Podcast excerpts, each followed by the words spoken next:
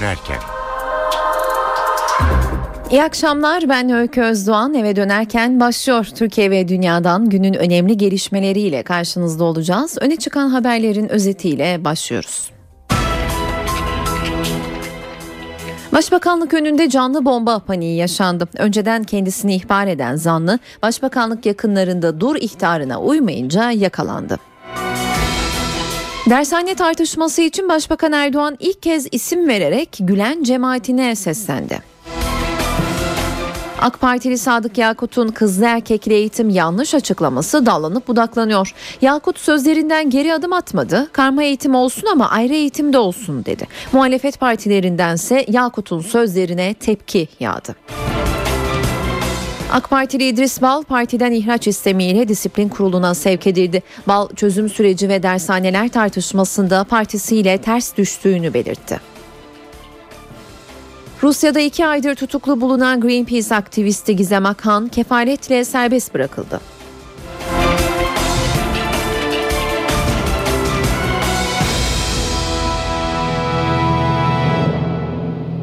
Başbakanlık önünde bugün hareketli dakikalar yaşandı. Bir kişi dur ihtarına uymadı, polis havaya ateş açtı. Güvenlik güçleri canlı bomba ihtimali üzerinde durdu ancak gerçek sonradan anlaşıldı.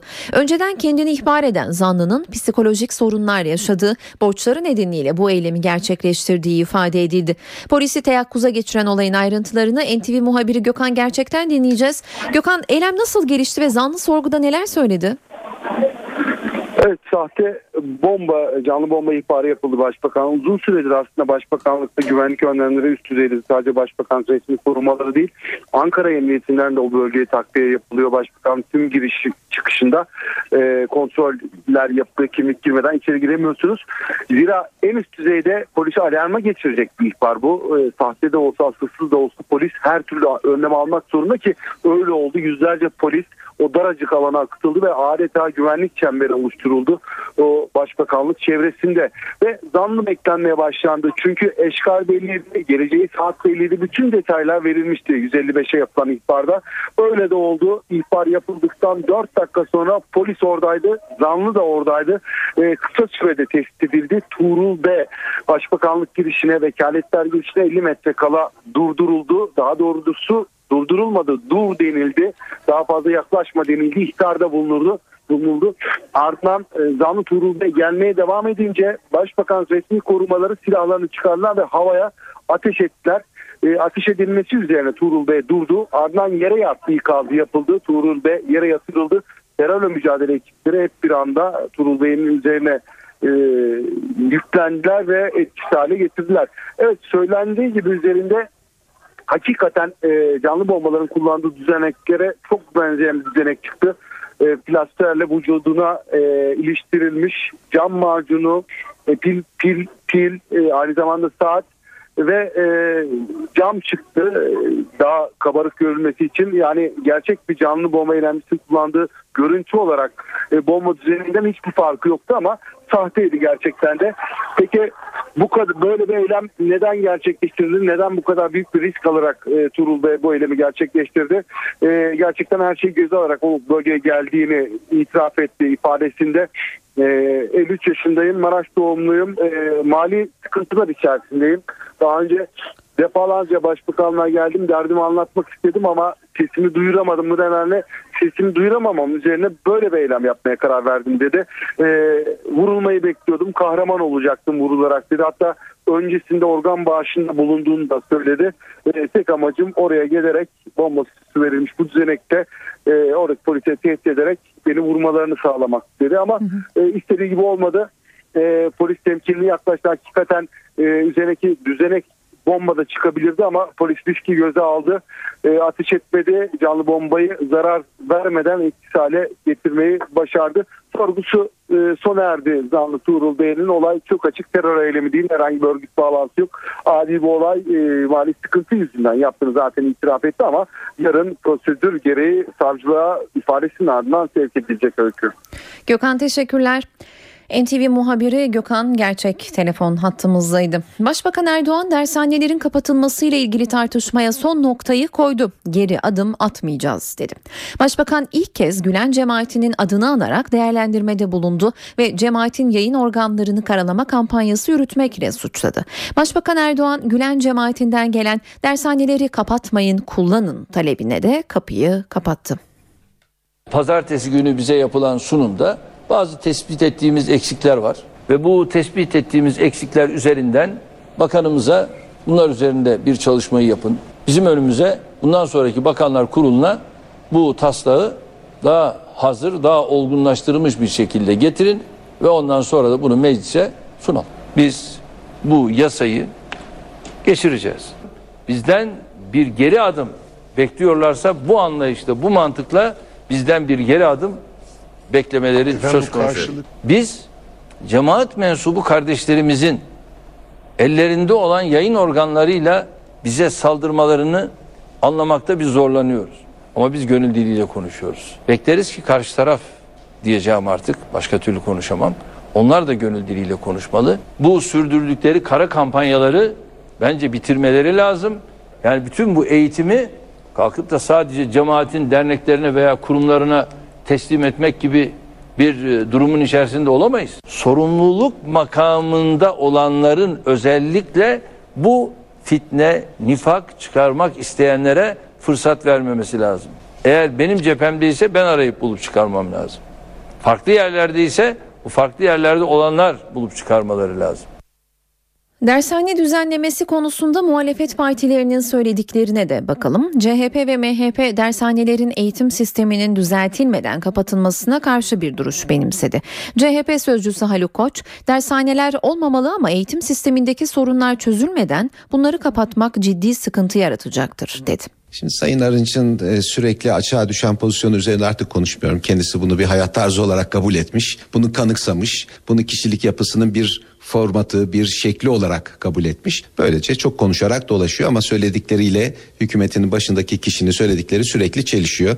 Artık onu havale ediyoruz Sayın Arınç'ın kendi dünyasına. E, dershanelere gelince dershaneler bakın bugünkü eğitim sistemi içerisinde bir sonuç, bir sebep değil. Eğitim sistemi bugün AKP elinde tıpkı sağlık gibi, tıpkı sosyal güvenlik gibi, tıpkı diğer sosyal politika alanlarındaki gibi darmadağın edilmiş vaziyette. Eğitim birliği ilkesi reddedilmiş 4 artı 4 ile e, eğitim veliler nezdinde, çocuklar nezdinde tamamen içinden çıkılmaz bir yapıya büründürülmüş. Bilimsel eğitim terk edilmiş. Hurafelere dayalı bir takım eğitim sistemi belli bir yönde gençlik yetiştirmek için adeta topluma dayatılır hale gelmiş. Eğitim sistemini dershaneler boyutunda değil de tümüyle ele almak lazım. Eğitim sistemini çağdaş, üretime dönük, kadın erkek eşitliğini, kız erkek eşitliğini net ortaya koyan bir şekilde yeniden yapılandırmak lazım. Bakın 140 bin öğretmen açığı var. 300 binde atanamayan öğretmen var. Bekliyorlar. Şubat'ta 10 bin kadro verileceğini ifade etti e, Milli Eğitim Bakanı. Ve dershaneler kapatılırsa 50 bin öğretmen daha tekrar bu kadroya eklenecek. 350 bine çıkacak bu sayı. Ve daha büyük kentlerde temel eğitim dallarında öğretmen açıkları var. Yani böyle bir karmaşa içerisinde e, Başbakan sadece e, kendi kafasının doğruları çerçevesinde adımlar atmaya çalışıyor. Dershaneler olmalı mı çağdaş bir sistemde? Tabii ki olmamalı. Ama bir dediğim gibi bir neden değil bir sonuç bugünkü eğitim sisteminin eşitsizliğinden kaynaklanan üniversiteye giriş öncesinde öğrencilerin dışarıdan katkı alarak sürece hazırlandıkları bir yapılanma olarak yıllardır Türkiye gündeminde yer alıyor. Yani bunu ortadan kaldırabilmek için eğitim sistemini herkese eşit, ulaşılabilir, nitelikli, kız erkek eşitliğine dayalı, bölgeler arası farkı kaldırılmış, bilimsel eğitim koşullarına göre yapılandırılmış, eğitim birliği ilkelerini reddetmeyen bir reforma tabi tutmak gerekiyor. MHP Grup Başkan Vekili Oktay Vural ise başbakana hani paydaşlarla görüşecektiniz sorusunu yöneltti. Başbakan diyor ki ben kararımı verdim diyor. Bak vay anasına ulul emir. Aynen Esat gibi. Ben kararımı verdim diyor. Hani paydaşlarla görüşecektiniz? Yani dün dershaneler kapatılacak geri söz yok, geri dönüş yok sözünden sonra biliyorsunuz pazartesi günü bakanlar kurulu toplantısında Bülent Arınç sözü dershaneler kapatılmayacak demişti. E gördük ki Arınç özgül ağırlığı değil, özgül kahırlığı varmış. Siyasette tartışma yaratan başka bir konuda AK Partili Meclis Başkan Vekili Sadık Yakut'un sözleri. Yakut kız ve erkek öğrencilerin ayrı ayrı okumaları gerektiğini söylemişti. Muhalefetten tepki yağdı. Ancak AK Partili Yakut sözlerinden geri adım atmadı. Muhalefet partileri ayağa kalktı. kız ve erkek öğrencilerin birlikte eğitim yaptırılması da büyük bir yanlışlık olarak değerlendiriyorum. İnşallah bu yanlışlık önümüzdeki dönem içerisinde düzeltilecek. AK Partili Meclis Başkan Vekili Sadık Yakut tartışma yaratan bu sözlerini savundu. Eğitimin ayrı ayrı yapılması gerekir. Bu şahsi görüşüm. Fakat bunu söylerken Türkiye'de karma eğitim tamamen ortadan kaldırılsın diye bir şey söylemiş de değilim. Karma eğitim olsun ama ayrı eğitim de olsun. Başbakan Recep Tayyip Erdoğan konuyla ilgili benim görüşüm belli dedi. Benim bu konudaki görüşlerim belli. Uygulamalarımız ortada. Bunlar çok açık bilinen şeyler zaten. Kendisi de benim kişisel görüşüm demiş. İş bitmiş zaten. Muhalefetin Yakut'a tepkisi ise sert oldu. Birdenbire kızlı erkekli öğrenci evleri şimdi kızlı erkekli eğitim yarın da e, iki meclis olsun kadın erkek meclisi ayrılsın. O şeyler de iş yerleri de ayrılsın. Toplumda e, bu tartışmalarla e, gerçek gündemi saptırmak için kullanılan bir malzeme. AKP ile Türkiye kadınlar açısından nereye gidiyor? E, bu sorunun yüksek sesle sorulması lazım. Sa- Sadık Yakut bu sorunun sorulabilmesi için bir zemin hazırlamıştır. Çözüm sürecinde bir yıl geride kaldı. Abdullah Öcalan'a BDP'lilerin ziyaretinden sonra bu kez İmralı'ya gazeteci ve akil insanlardan oluşan bir heyetin gidebileceği hatta Kandil'den üst düzey bir PKK'lının da Öcalan'la görüşmesine izin verileceği haberleri gündemde. Başbakan'a dün akşam ATV ve A Haber'de katıldığı canlı yayında da bu konu soruldu. Başbakan gazeteci ve akil insanların ziyaretine koşullar oluşursa izin verilebileceğini söyledi. Başbakanın sözleri BDP cephesinde memnuniyet yarattı. Demirtaş, heyet İmralı'ya gidip Öcalan'ın mesajlarını kamuoyuyla paylaşırsa sürecin önü açılır dedi. Yani şu anda gündemimizde böyle bir şey yok. Ama ileride olur mu olmaz mı? Dedim ya bazen şartlar bu tür şeyleri belirler. Zaman bunları gösterir. İmralı'ya Öcalan'la görüşmeye akil insanlar heyeti gidecek mi sorusuna Başbakan Recep Tayyip Erdoğan bu cevabı verdi. Açıklama BDP'nin gündemindeydi. Eş Başkan Selahattin Demirtaş açıklamayı olumlu olarak niteledi, konuyla ilgili yakın zamanda gelişme beklediklerini söyledi. Yani uzak bir geleceğe kalmadan bence yakın bir zamanda gerçekleşebilir. Şu anda hem siyasi ortam hem e, sosyo-psikolojik ortam son derece uygundur. Ben önümüzdeki e, günlerde haftalarda bu tür bir e, gelişmenin olabileceğini e, düşünüyorum. Olması da e, gerektiğine inanıyorum. Demirtaş, akil insanların İmralı ziyaretinin sürece faydalı olacağı mesajını verdi. Bir sivil heyet, akil insanlar olabilir. Sonrasında gazetecilerden oluşan bir heyet olabilir. İmralı'ya gidip Sayın Öcalan'la doğrudan bir görüşme yapar ve kendisinin mesajlarını doğrudan kamuoyuyla paylaşırlarsa şu anda tıkanmayla yüz yüze olan sürecin e, bir anda önünün açılması ihtimali doğacaktır. Sürece start verilmesinin birinci yıl dönümünde başka adımlardan da bahsediliyor. Örneğin hasta tutuklular ve tutuklu milletvekillerinin tahliyesinin gerçekleşebileceği kaydediliyor. BDP hasta tutsaklara ilişkin iyi niyetin can çekişen sürece katkı sağlayacağını söylüyor. İnsan Hakları Derneği de 162 kişilik liste hazırlayarak Adalet Bakanlığı'na sundu. Listede yer alanların ve tutuklu milletvekillerinin tahliyesinin bu yılın sonuna kadar gündeme geleceği ifade ediliyor. Saat 17.18 gelişmeleri aktarmaya devam ediyoruz. AK Parti'de yerel seçim hazırlıkları hız kazandı. Başbakan Erdoğan yerel seçimlerde partisi adına yarışacak 33 ismin belirlendiğini açıkladı. İktidar Partisi'nin 3 büyük şehirde seçim yarışına hangi isimlerle gireceği de netleşti. Şu anda büyükşehir belediyelerinden e, 22'sini belirlemiş vaziyetteyiz. Ve il belediyelerinden de 11'ini belirlemiş vaziyetteyiz. AK Parti 33 belediye başkan adayını belirledi. Diğer adayları belirleme çalışmaları 10 gün içinde tamamlanacak. Adayları Başbakan Recep Tayyip Erdoğan kamuoyuna açıklayacak. Önümüzdeki haftadan itibaren peyderpey açıklamaya başladı. Adaylar teamül yoklamaları ve anketlerle belirlendi. AK Parti'nin İstanbul'da seçime Kadir Topbaş'la girmesi bekleniyor. Ankara'da Melik Gökçek, Kayseri'de Mehmet Özhaseki, Konya'da Tahir Akyürek, Bursa'da Recep Altepe ve Şanlıurfa'da Ahmet Eşref Fakıbaba'da değişmesi beklenmeyen iller. Kabineden hangi bakanın belediye başkan adayı olacağı da 10 gün içinde kesinleşecek. Kulislerde AK Parti'nin İzmir adayının Ulaştırma, Denizcilik ve Haberleşme Bakanı Binali Yıldırım olacağı konuşuluyor. İzmir'de E, partili, partisiz, başka siyasi partiler oy vermiş insanlar bile Binali Bey'e çok sıcak bakıyorlar. Aile ve Sosyal Politikalar Bakanı Fatma Şahin'in ismi de Gaziantep Büyükşehir Belediye Başkan adaylığı için geçiyor. Sağlık eski bakanı Recep Akdağ'ın memleketi Erzurum'dan, Genel Başkan Yardımcısı Menderes Sürel'in ise Antalya'dan aday olması bekleniyor. Yerel seçim öncesi kulisler hareketli. İstanbul Büyükşehir Belediye Başkanlığı için CHP ve HDP arasındaki ittifak olacağı iddiaları bugün taraflara soruldu. CHP Genel Başkan Yardımcısı Haluk Koç ittifak yok ancak her türlü desteğe açığız dedi. Cumhuriyet Halk Partisi kendi adaylarıyla ilgileniyor. Diğer bahsettiğiniz e, kişi eğer aday olacaksa kendi partisinden kendi düşüncesini yayarak aday olabilir. Demokrasiye, özgürlüklere, hukukun üstünlüğüne ve gerçekten AKP karanlığına hayır diyecek herkesin Cumhuriyet Halk Partisi'nin adayları etrafındaki en güçlü adaylar olarak gözüküyor AKP'nin karşısında. Bilhassa büyük kentlerde Cumhuriyet Halk Partisi'nin adaylarına destek vermesi gerekiyor. Herkesin kafasına göre bir aday e, icat etmemiz, aday bulmamız mümkün değil. Herkesin kendi özellikleri var. Ama demin söylediğim genel doğrular çerçevesinde davranmak gerekiyor. Ben onu beğendim oy veririm. Ben bunu beğenmedim oy vermem. Tarzında kişisel şeyler tabii ki insanlar ileri sürebilir ama genel pencereden bakmanın daha doğru olduğu bir seçim atmosferine gidiyoruz. Onun için ben ittifaklardan ziyade demokrasiye, özgürlüklere, kurallı bir demokrasiye inanan herkesin AKP'ye dur demek için Cumhuriyet Halk Partisi adaylarını İstanbul'da, Ankara'da ve diğer kentlerde desteklemesini öneririm. Cumhuriyet Halk Partisi her seçim bölgesinde kendi adaylarıyla seçime gidecek. Cumhuriyet Halk Partisi'nin temsil ettiği AKP karşısındaki güçlü demokrasi arayışını destekleyen herkesin Cumhuriyet Halk Partisi'nde yeri var, desteğine de ihtiyacımız var.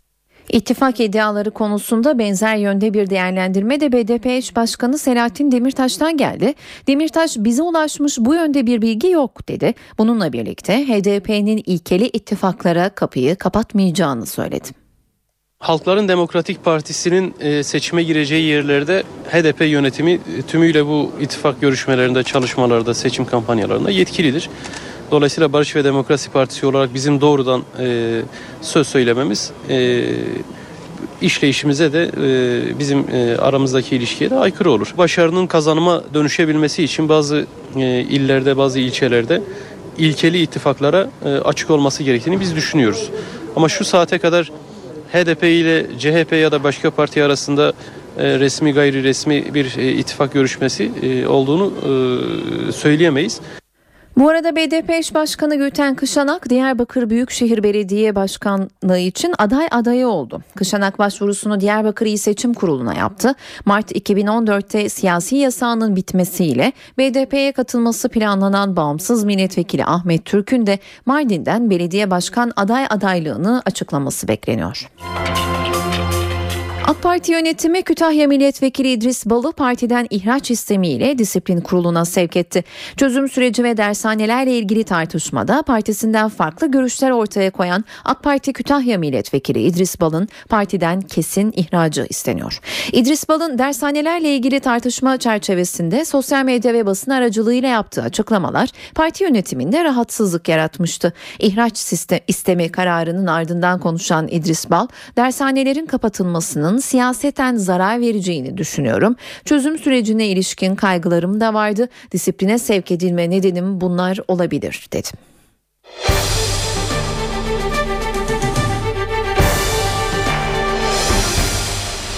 İstanbul'da Gezi Parkı eylemlerine destek amacıyla Ümraniye'de düzenlenen yürüyüşe katılan Mehmet Ayvalıtaş bu sırada bir arabanın çarpmasıyla hayatını kaybetmişti. Olaya ilişkin dava bugün başladı ve ilk duruşma olaylı geçti. Kalabalık bir grup adliye önünde toplanıp duruşmaya girmek isteyince güvenlik görevlileriyle arbede çıktı. Kalabalık salonun yetersiz olduğu gerekçesiyle içeriye alınmadı. Bunun üzerine adliyenin kapısına yüklenip camlarını kıran gruba polis biber gazıyla müdahale müdahale etti. Duruşmaya CHP İstanbul Milletvekili Mahmut Tanal, HDP eş genel başkanı Sabahattin Tuncel, ve gezi protestolarında polis kurşunuyla ölen Ethem Sarısülüğün annesi de duruşmayı izleyenler arasındaydı. İddianamede yolu trafiğe kapatmaya çalışan Mehmet Ayvalıtaş'a çarparak ölümüne neden olmakla suçlanan iki kişinin 15'er yıla kadar hapsi isteniyor. Rusya'da iki aydır tutuklu bulunan Greenpeace eylemcisi Gizem Ayhan kefaletle serbest bırakıldı. St. Petersburg kentinde görülen davada Gizem Akan'ı da diğer Greenpeace üyeleri gibi 61 bin dolar karşılığında serbest kalması kararlaştırıldı. Ayrıntıları NTV muhabiri Murat Barış Koralp'ten alacağız. Murat Gizem tahliye edildi peki Rusya'yı terk edebilecek mi? Gizem tahliye edildi ancak Rusya'yı e, terk edemeyecek. Çünkü yurt dışına çıkış yasağı konuldu. Nedeni de şu iki ayrı davadan yargılanıyordu Gizem Akan. Birincisi açık deniz korsanlığı. Ondan 60 bin dolar kefalette serbest bırakıldı. Ancak bir de holiganlıktan hakkında devam eden bir dava var.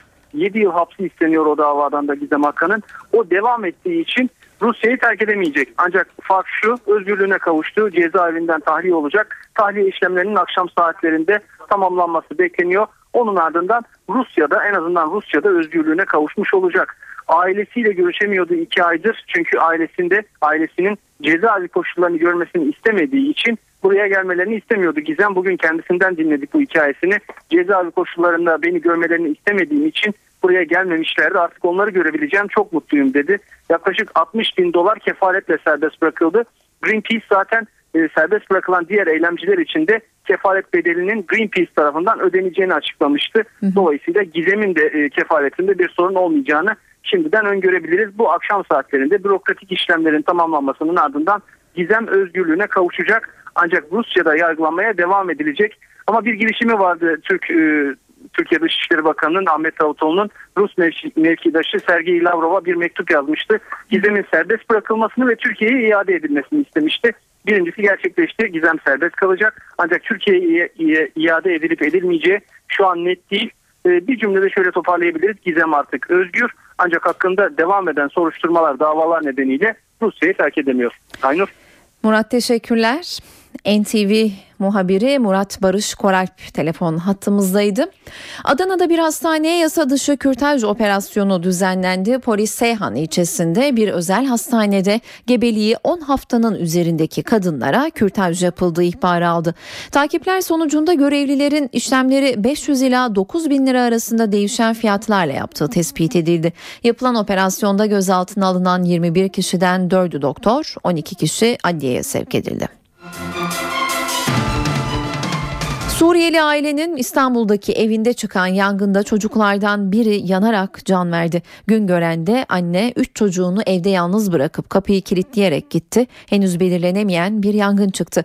Komşuların alevleri görüp haber vermesi üzerine gelen itfaiye ekibi evin kapısını kırıp içerideki 3 çocuğu dışarı çıkardığında 6 yaşındaki ikizlerden biri hayatını kaybetmişti.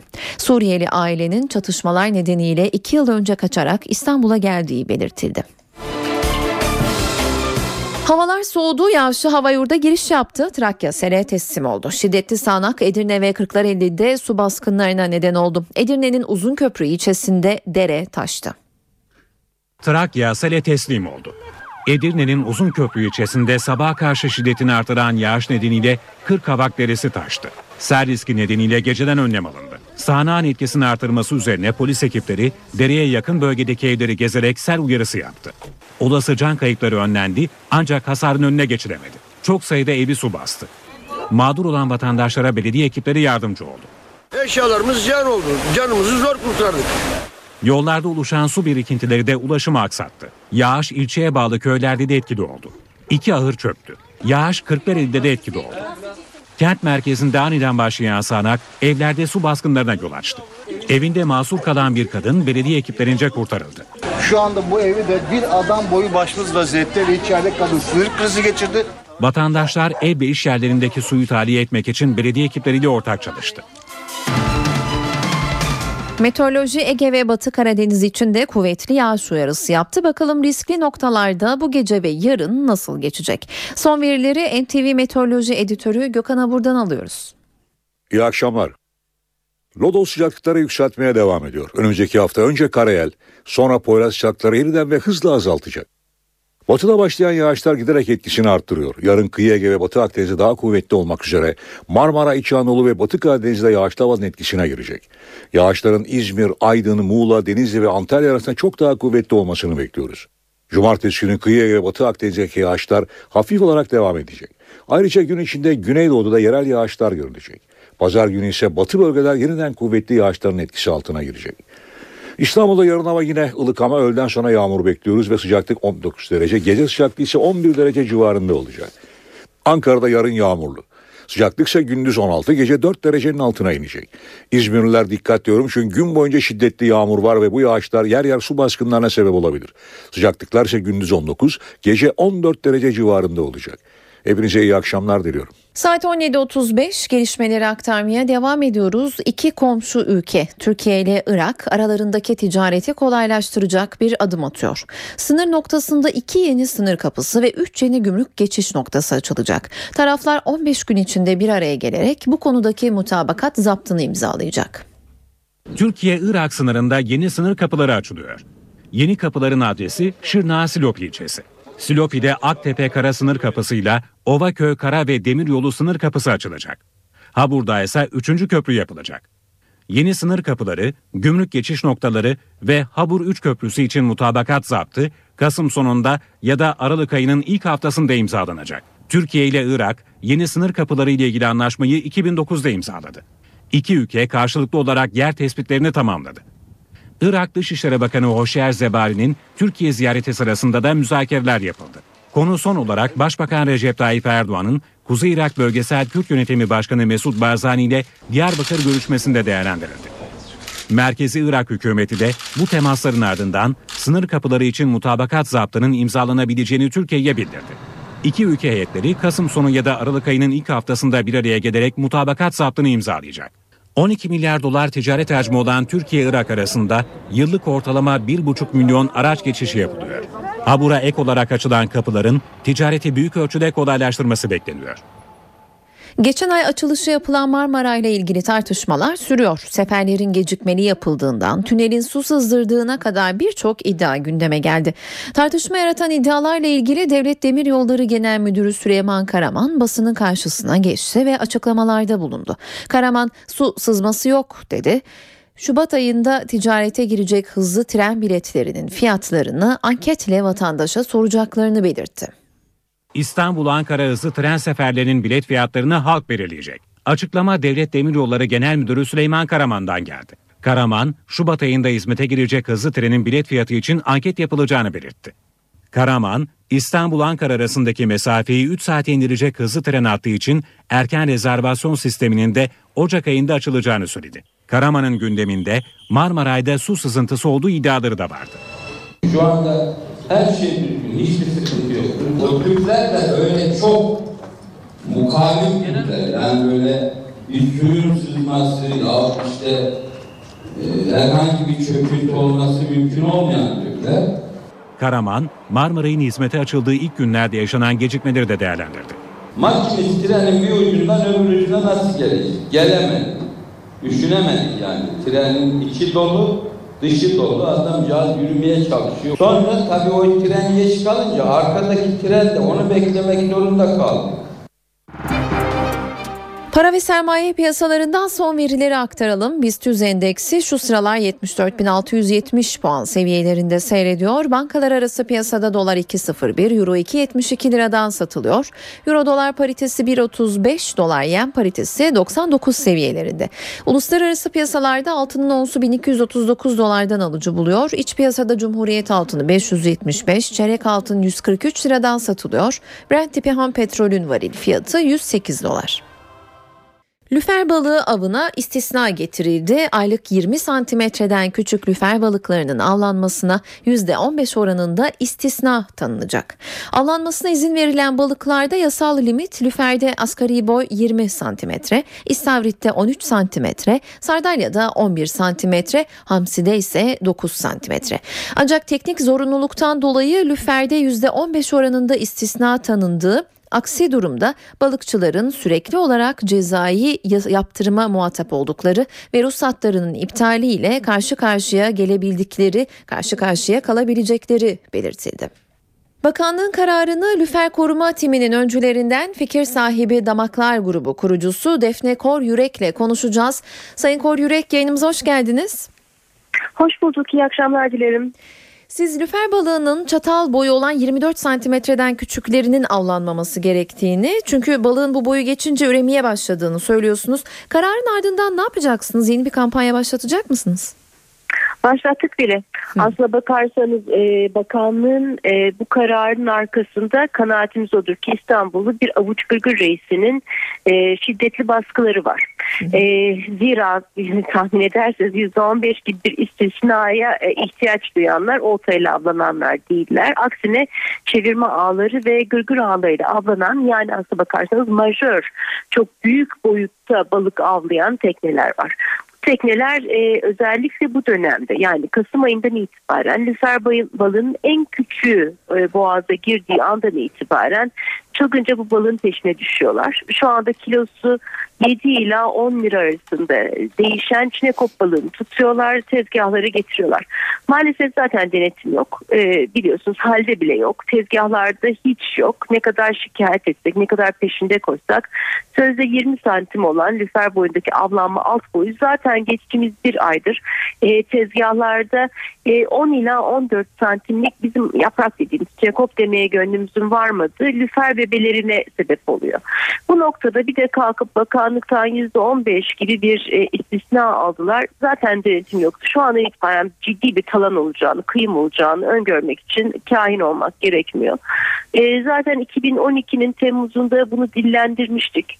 E, İstanbul Boğazı bir biyolojik koridordur. Bunu bütün akademisyenlerimiz söylüyorlar. Bu biyolojik koridor e, sadece lüferin değil palamutun da e, Karadeniz'e çıkması, yumurta bırakması ve gerisin geriye dönebilmesi için tek koridordur, tek yoludur. Burada avlanıyor olmak zaten son derece e, adaletsiz, son derece yanlış bir şey e, durum ve biz bunu sonarlarla, radarlarla desteklediğimiz koskoca teknelerle yapıyoruz. En ufak bir fırsat vermiyoruz.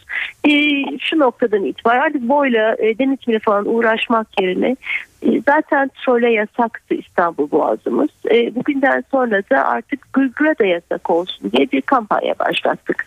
E, detaylarıyla hiç uğraşmayalım. Biz bu koridoru bu canlılar için, bu son derece kırılgan sucul hayat için emniyete alalım ki balıklarımızın nesli tükenmesin, sucul hayatın dengesi bozulmasın ve daha da önemlisi çocuklarımız arkamızdan barbarlar diye hatırlamasın bizi.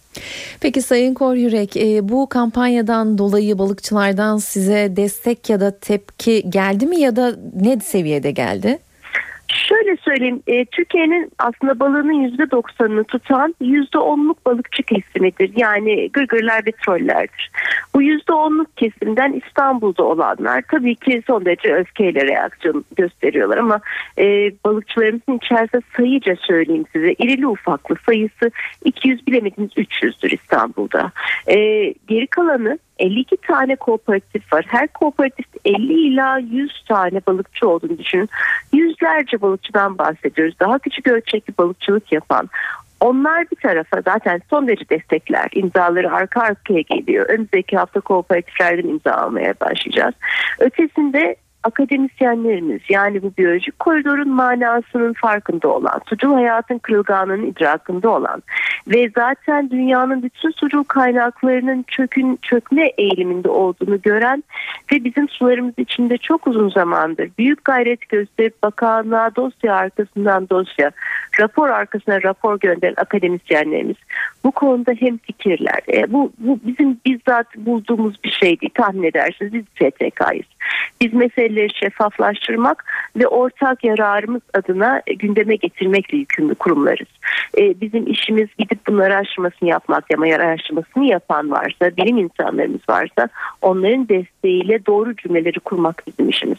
Bu cümleyi de kurarken Temmuz ayında geçen yıl 2012'de e, akademisyenlerimizin çok desteğini almıştık zaten.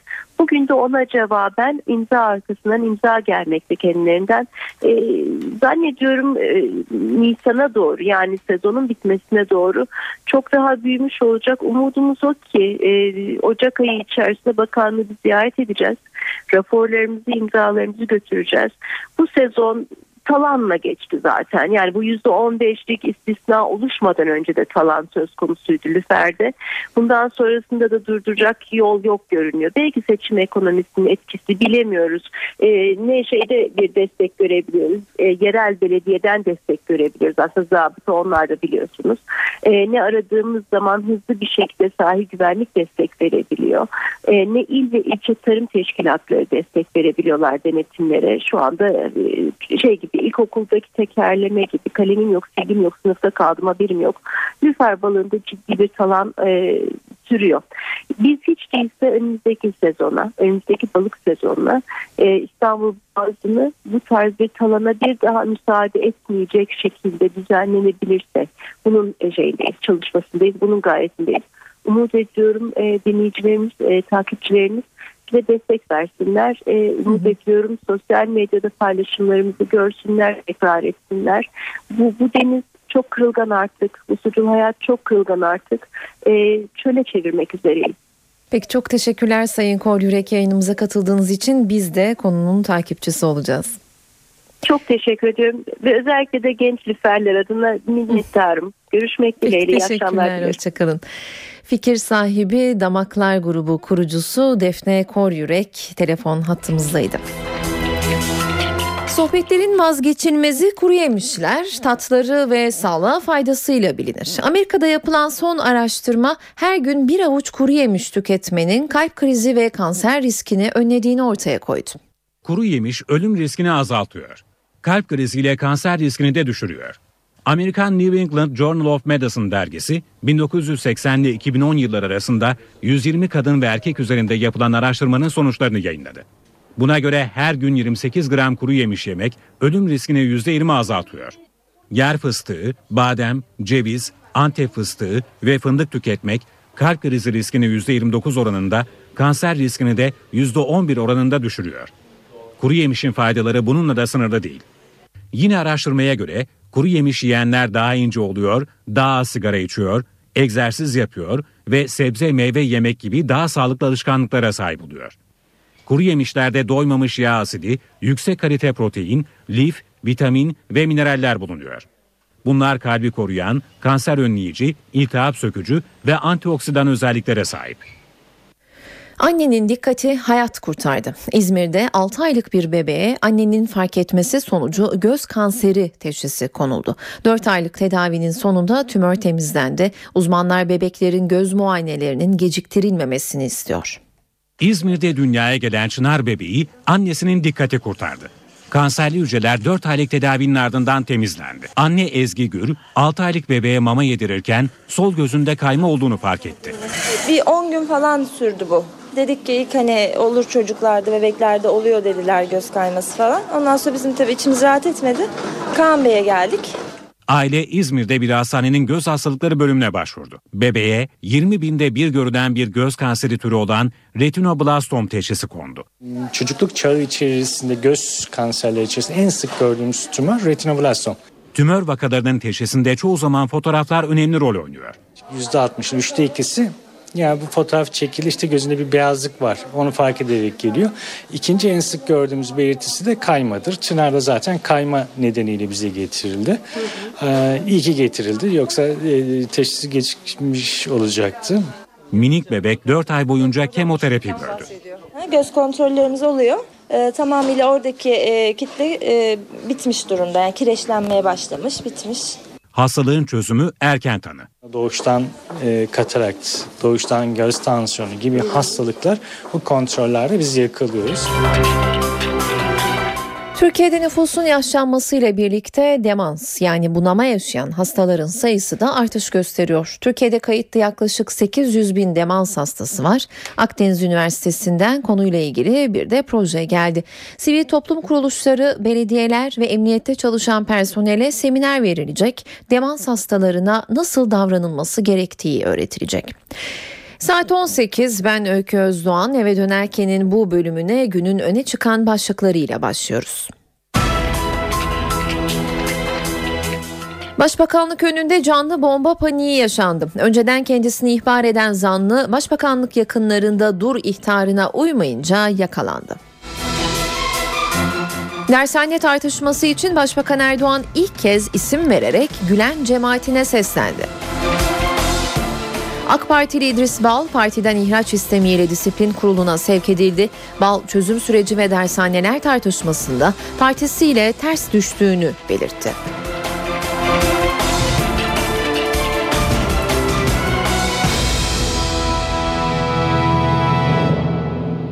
Günün manşeti Ankara'dan çıktı. Başbakanlık yakınlarında şüpheli bir kişi polis tarafından etkisiz hale getirildi.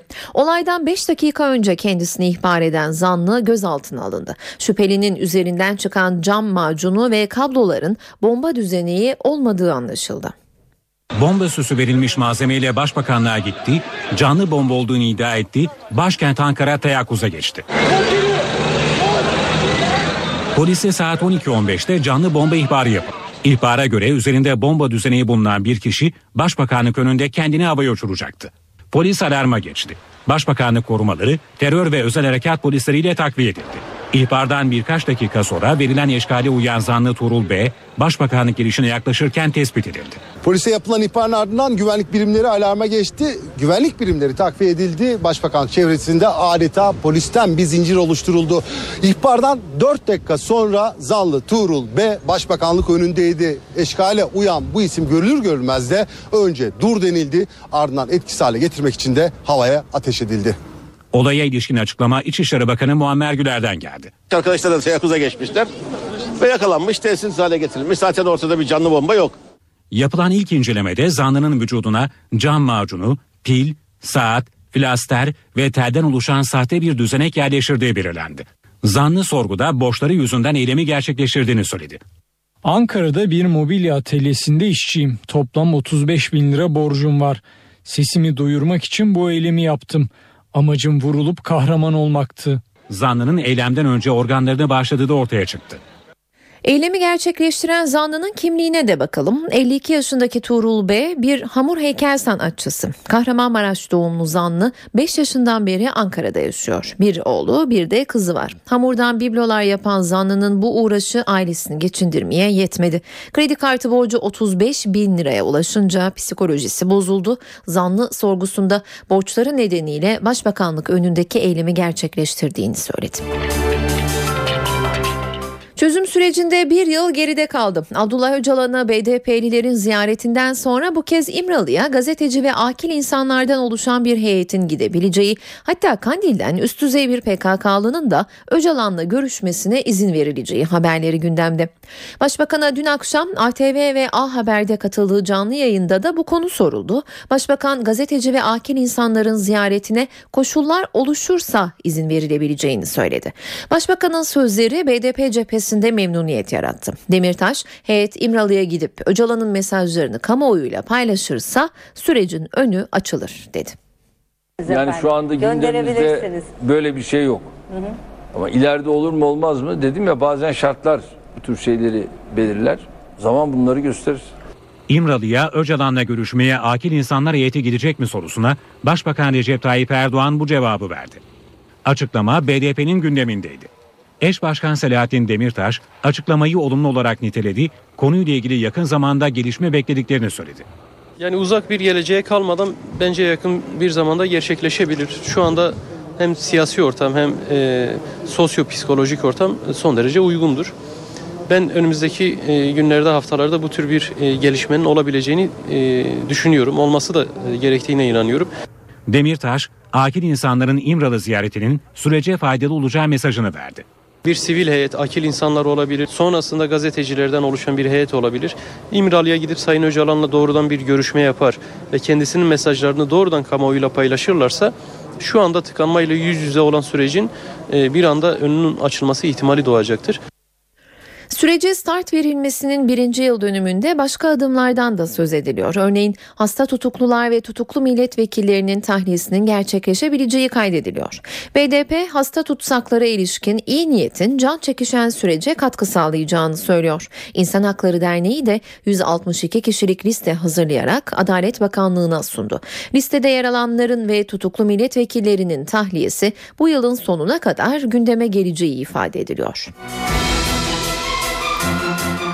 Kürt sanatçı Şivan Perver, Diyarbakır buluşmasının ardından kendisine yönelik eleştirilere Erbil'den yanıt verdi. Perver, Diyarbakır'a herhangi bir siyasi partiye destek için gitmedim dedi.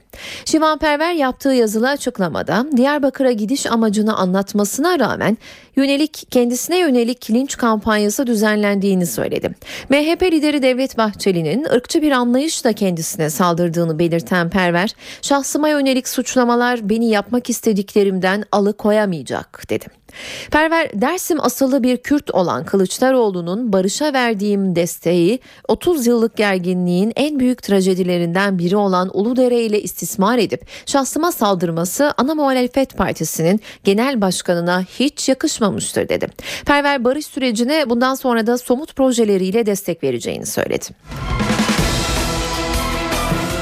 BDP eş başkanı Gülten Kışanak, Diyarbakır Büyükşehir Belediye Başkan aday adaylığı için partisinin seçim komisyonuna başvurdu.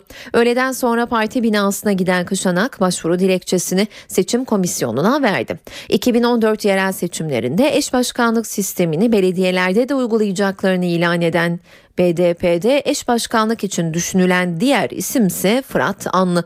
Yenişehir İlçe Belediye Başkanlığı yapan ve KCK operasyonlarında tutuklanarak cezaevine konan Anlı yaklaşık 4 yıl hapis yattıktan sonra serbest kalmıştı.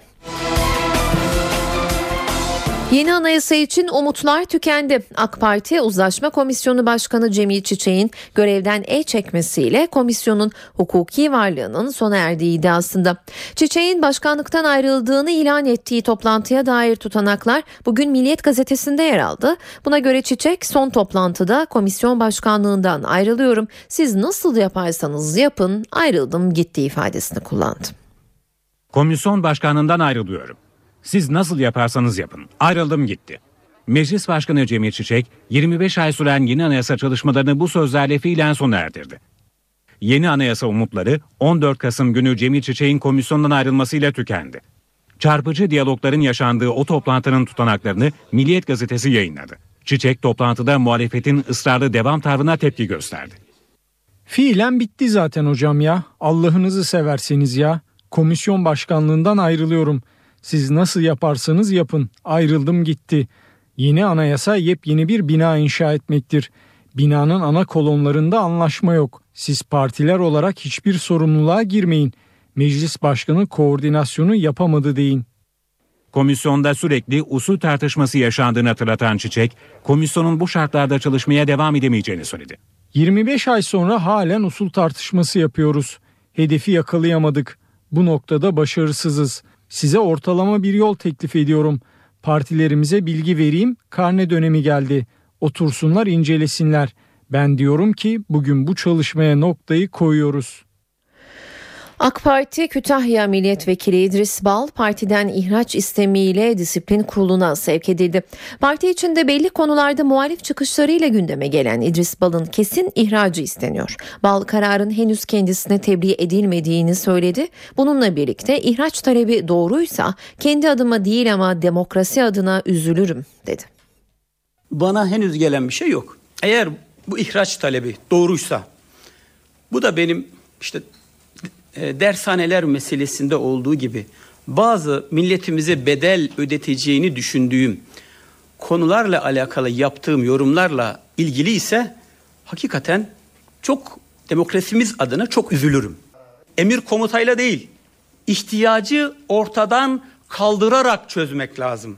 Teröristleri sevindirmemek lazım. Garibanları üzmemek lazım.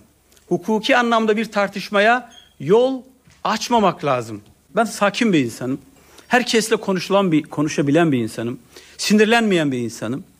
Dolayısıyla mantıklı bir şekilde düşünüp gereği neyse onu yaparım. Saat 18.15 gelişmelerle eve dönerken de yeniden karşınızdayız. Meclis bütçe maratonu sürüyor. Bugün Dışişleri Bakanlığı'nın bütçesi komisyonda görüşüldü. O görüşmeler sırasında Dışişleri Bakanı Ahmet Davutoğlu'nun dış politikaya ilişkin açıklamaları oldu. Davutoğlu daha önce imzalanan protokoller çerçevesinde Türkiye-Ermenistan ilişkilerinin normalleşmesi için çalışmaya devam edeceğiz dedi. Ayrıntıları komisyondaki oturumu izleyen NTV muhabiri Deniz Kilislioğlu'ndan alacağız. Deniz seni dinliyoruz. Evet aslında Meclis Plan Bütçe Komisyonu'nda bugün Dışişleri Bakanlığı'nın bütçe görüşmelerinde e, genelde sakin bir hava vardı ama e, belki de tansiyonun en fazla yükseldiği an CHP'li üyelerin AK Partili'yi Beşar Esad yönetiminden bir farkı yok diye eleştirerek bu ifadeleri e, kullanması üzerine yükseldi. E, dış aslında ilk e, tepkiyi gösteren Mersin Milletvekili Aytu Atıcı'ydı CHP'li.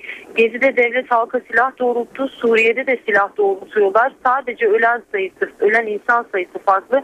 Sizin Esad'dan farkınız yok dedi. Sabah oturumunda konuşmuştu. Ardından Davutoğlu bu eleştirilere, bu karşılaştırmaya yanıt verirken e, karşılaştırma e, yapamazsınız böyle bir karşılaştırma. Beni nasıl bir katille karşılaştırırsınız ifadelerini kullandı. Daha sonra CHP'li üyelerin e, itirazları da gelince e, tansiyon bir anda yükseldi ve Davutoğlu orada gerçekten e, sinirlendi. Bizi Esad'la karşılaştırıyorsanız sizi Allah ve millete havale ediyorum. 53 vatandaşımızı katleden Cani Şam'da oturuyor dedi. E, tepkiyi gösterdi CHP'li vekillerin sözlerine. Bir diğer tepkisi hükümetin El-Kaide ve El-Nusra gibi gruplara göz yumuyor eleştirisi üzerine geldi. Dışişleri Bakanı Ahmet Davutoğlu orada da El-Kaide ile eşleştirmekten bizi daha büyük bir hakaret olur mu? Ee, El-Kaide örgütlerinin türemesi 2012'dir. Ee, Suriye krizi başladığı zaman ortada El-Kaide, El-Nusra gibi örgütler yoktu. Orada bir bataklık oluştu dedi. Ee, El-Kaide dahil e, kim radikal örgüt, terör örgütü anlamındaysa hepsine karşıyız, toleransta göstermeyiz diye konuştu. İkinci Cenevre toplantısının Aralık'ta en geç Ocak'ta yapılmasını istiyoruz dedi. Bu arada BDP'li vekillerin Davutoğlu'na eleştirileri vardı. Kuzey Suriye'ye dönük politikalar üzerinden.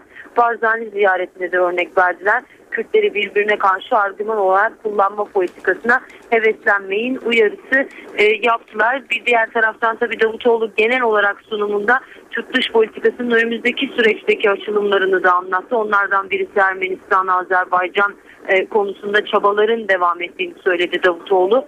E, aynı zamanda Türkiye ve Azer- Azerbaycan olarak yoğun temas içerisinde olduklarını söyledi. Biliyorsunuz Başbakan Erdoğan Rusya'ya gidiyor. Ermenistan ve Azerbaycan arasındaki sorunun çözülebilmesi için Rusya'nın önemli olan e, Rusya'nın etkisi önemli, Ermenistan üzerindeki etkisi. Bu anlamda bütün bu konuların görüşüleceğini söyledi ve Kafkasya için bir anlamda barış vaktidir dedi. Ee, Kuzey Kıbrıs Türk Cumhuriyeti içerisinde de yine bir fırsat penceresi açıldığını, Kıbrıs sorununun çözümünde yine bir fırsat penceresi açıldığını ifade etti. Ee, ve bu fırsatın kaçmaması gerektiği mesajını verdi. Ama tabii ki belki de e, komisyona en damgasını vuran e, ifadede CHP'li Müslim Sarı'dan geldi. Davutoğlu'nu dinledikten sonra Cumhuriyet tarihinin en başarısız Dışişleri Bakanı olarak niteledi Davutoğlu'nu ve siz 21. yüzyılın Enver Paşasınız, Paşasısınız ifadesini kullandı Müslim Sarı. Peki Deniz teşekkürler. NTV muhabiri Deniz Kilislioğlu telefon hattımızdaydı. Çin'e ihale edilen füze sistemleri konusunda Savunma Bakanı İsmet Yılmaz'dan yeni bir açıklama geldi. Bakan Yılmaz ihale konusunda NATO'dan doğrudan tepki gelmediğini söyledi. Füzeleri NATO'nun sistemine entegre edebileceğiz. Bizim açımızdan bir kaygı yok dedi. Hiçbir NATO toplantısında doğrudan bir şey gelmedi. Ancak NATO Genel Sekreteri şöyle diyor. Bu karar her ülkenin kendi egemenlik hakkına dayanarak kendi ulusal gereklilerini düşünerekten vermiş olduğu bir karardı. Buna saygı duyarız. İsteriz ki alınmış olan bu sistem NATO sistemine de entegre edilebilsin. Biz diyoruz ki biz alacağız ve kendi milli yeteneklerimizi kullanarak da NATO'nun sistemine entegre edebileceğiz diyor. Dolayısıyla bizim açımızdan bir kaygı yoktur diyoruz. Çin'den alınmasına karar verilen füze sistemine Amerika'dan da tepkiler gelmeye devam ediyor. Defense News dergisine konuşan Amerikalı bir diplomat Çin'le füze anlaşmasının gerçekleştirilmesi durumunda anlaşmada yer alacak Türk şirketlerinin Washington'ın yaptırımlarına uğrayacağını söyledi. Üst düzey diplomat yaptırımın Çin şirketinin Washington'ın kara listesinde olduğu için gerçekleşeceğini belirtti. Afganistan Devlet Başkanı Hamid Karzai ile Washington arasında kara kedi girdi. Karzai Amerikalılara güvenmiyorum, onlar da bana güvenmiyor. Son 10 yılda onlarla mücadele ettim, onlar da aleyhimde propaganda yürüttü dedi. Ancak Karzai buna rağmen Amerika Birleşik Devletleri ile imzalanan güvenlik anlaşmasının Afganistan'ın istikrarı için gerekli olduğunu vurguladı. Buna destek verilmesini istedi. Anlaşma 2014 sonunda çok uluslu gücün çekilmesinin ardından Afganistan'da 15 bin Amerikan askerinin kalmasını öngörüyor. Hayan Tayfun'un üzerinden iki hafta geçti ama Filipinler'de hayatın normale dönmesi için daha çok uzun zamana ihtiyaç var. Yardımlar yavaş yavaş bölgeye ulaşmaya başladı ancak ihtiyaçlar tam olarak giderilmiş değil.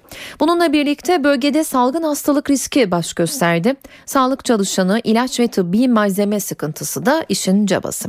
Amaçları muhtaç insanlara tıbbi yardım ulaştırmak olan yeryüzü doktorları Filipinlere kayıtsız kalmadı ve bölgeye bir hekim grubu gönderme kararı aldı. Şimdi telefon attığımızda Yeryüzü Doktorları grubundan Kerem Kınık var. Sayın Kınık yayınımıza hoş geldiniz. Hoş bulduk, iyi akşamlar. İyi akşamlar. Tayfun bölgesine kaç hekim gidecek? Beraberinde neler götürecek onu da soralım. Ee, şimdi biz 3 ay boyunca e, ilk yardım e, hizmeti verecek, sağlık hizmeti verecek e, bir ekip planlaması yaptık. İlk ekibimiz, ilk önce ekibimiz yarın yola çıkıyor. E, ikinci ekip e, 29 e, Kasım günü e, peşinden sahaya intikal edecek. E, ilk ekibimiz e, bölgede sahra hastanelerinin kurulması ve ilk e, e, ihtiyaçların, acil ihtiyaçların tespitiyle ilgili olarak e, çalışacak. E, tabii e, bölgede e, özellikle afetin e, biçimi nedeniyle e, çok kompleks bir e, durumla karşı karşıyayız. E, kimi karakteristikleri bir deprem gibi, kimi karakteristikleri bir e, tsunami gibi e, olan e, bir e, boyutu var. Dolayısıyla ihtiyaçların e, net olarak tespit edilmesi e, gerçekten güç. Bazı bölgelere e, ulaşılamadı. Bazı bölgelerle e, düzgün iletişim imkanları yok. E, biliyorsunuz yaklaşık 14 milyon insan etkilendi. E, bunun 5,5 milyonu çocuk. E, yaklaşık 5 milyon kişi ülke içinde yer değiştirmek zorunda kaldı. Bunun 1 milyonu çocuk. E, bugün e, itibariyle 1500'e yakın tahliye merkezinde e, sadece e, 350-400 bin kişi e, kalıyor. Bunun dışındaki yaklaşık 4 milyon insan e, ya yıkıntılarının yanında e, işte derme çatma yerlerde yaşamak durumunda. E, çünkü biliyorsunuz yaklaşık 1 milyon 200 bin ev e, ağır hasar gördü. Yaklaşık 500 bin ev tamamen yıkıldı. Evet. E, bu noktada e, çok ciddi e, bir insani krizle karşı karşıyayız. Ee, peki e, Sayın Kınık çok teşekkür ediyoruz yayınımıza katıldığınız için. Ben teşekkür ederim. Özellikle yeryüzü doktorlarına e, e, bizim aracılığımızda yardım ulaştırmak isteyen izleyicilerimiz için 6612 e, kısa mesaj hattımıza e, Filipinler yazıp 6612'ye göndermeleri e, yeterli bir 5 liralık katkıda bulunabilirler. E, bunun için de teşekkür ediyorum. Tamam biz de bunu e, sonrasında aktaracağız ama e, şu anda Başbakan Erdoğan Rusya seyahati öncesinde Esenboğa Havalimanı'nda e, soruları yanıtlıyor. Bugün Başbakanlık önündeki bomba alarmına ilişkin açıklama yapıyor. Şu anda dinliyoruz.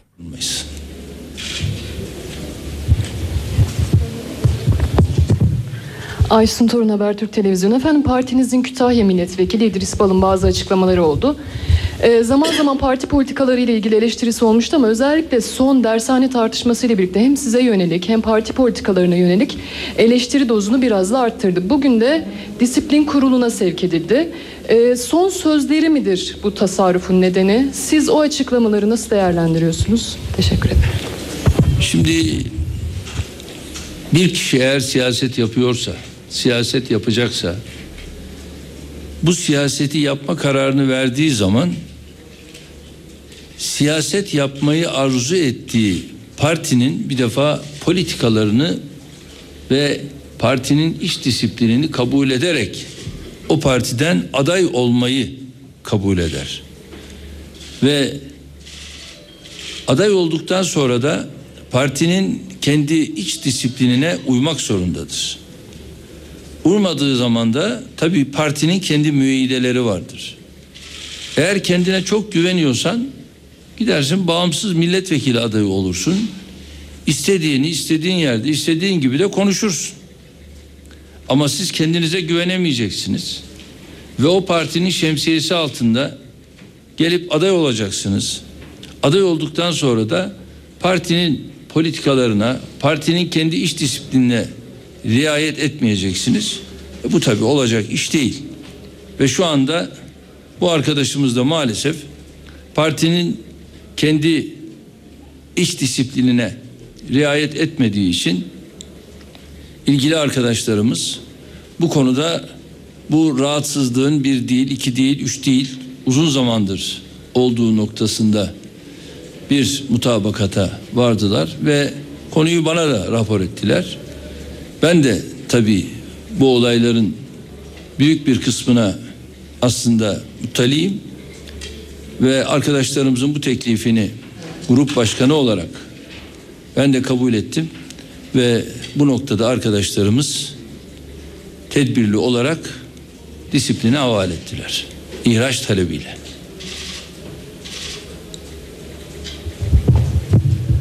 Emre Akdağlıç NTV.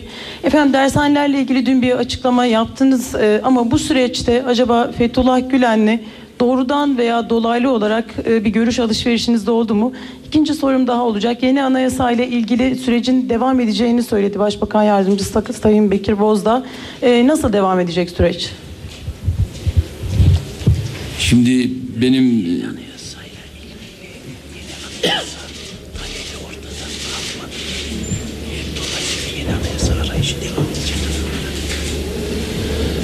benim e, doğrusu Hoca Efendi ile bu ara bu konuya yönelik herhangi bir görüşmem olmadı.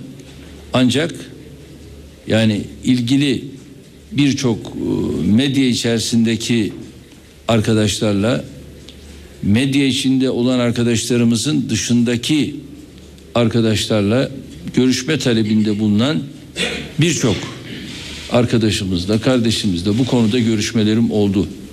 Ve kendilerine düşüncelerimizi söyledim. Bu bir hafta, bir ay, iki ay önceki şeyler değil. Bir yıl önceki şeyler değil. Daha da gerisi var bunun. Dün akşam da anlattığım gibi bu Hüseyin Çelik Bey'in Milli Eğitim Bakanlığı'ndan bu yana başlattığımız ve belli bir gruba yönelik bir adım değildir. Orada da söyledim. Bu tümüyle bu dershane zihniyetinin dönüştürülmesine yönelik bir anlayıştır. Bunu kasıtlı olarak bazı mahfiller hala kapatmak, kapatılmak gibi yaklaşımla takdim ediyorlar. Veyahut da biz ne suç işledik ki kapatılıyoruz gibi bir yaklaşımla sunuyorlar. Burada bir defa böyle bir suç aramak, suçlu aramak gibi bir yaklaşım yok ki böyle bir başlık atılıyor. Yani ben bu başlığı da doğrusu e, iyi düşünülerek atılmış bir başlık olarak görmüyorum. Çünkü biz bir dönüşümden bahsediyoruz. Dün akşam ifade ettim. Biz sağlıkta bir dönüşüm yaptık. Biz şehirlerde şehircilik anlayışında bayındırlıkta bir dönüşüm yaptık. Yani biz bu dönüşümleri yapmamış olsaydık hala gece konduların yoğun olduğu bir ülkede yaşıyor olacaktık. İşte şimdi buradan çıkıyorsunuz başkente giderken o gece konduların büyük bir kısmının kalktığını ve oralarda artık modern binaların inşa edildiğini görüyorsunuz. Bu bir dönüşümün gereğidir. Onu da geçelim. Biz sistemde Türkiye'de bir değişim yaptık. Göreve geldiğimizde 35 bakandan oluşan bir hükümet yapısı vardı. Biz bunu önce 25'e düşürdük. 8 devlet bakanlığı vardı. Bunlar icracı bakanlıklar değildi ve biz bu bakanlıkları kaldırdık. Bunları icracı bakanlık haline getirdik. Bunlar hep birer dönüşüm. Aman dokunmayın buna. Bunlar kalsın. Böyle devam etsin. Yani bizim kalkıp hala yani 80'li yıllardaki zihniyetle mi bunu devam ettireceğiz? Veya 90'lı yıllardaki zihniyetle mi devam ettireceğiz? E biz bunu hükümet programlarımızın içerisine almışız. Bu şekilde duyurmuşuz ve demişiz ki dershanecilikten okullaşmaya dönüşelim. Hatta hatta bu arada biliyorsunuz bir de biz hizmet alımı suretiyle bu okullardan özel okullardan, vakıf okullarından hizmet alalım dedik. 30 kişilik bizim sınıflarda öğrenci standardımız var dedik. 30 kişiden 10 kişi, 15 kişi mi var sizin bir sınıfta öğrenciniz?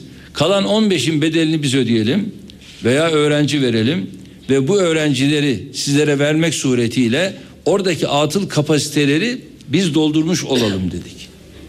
Ve hatırlarsanız o zaman Danıştay bunu reddetti. Peki basın bize o zaman nasıl saldırdı? O günü hatırlayın.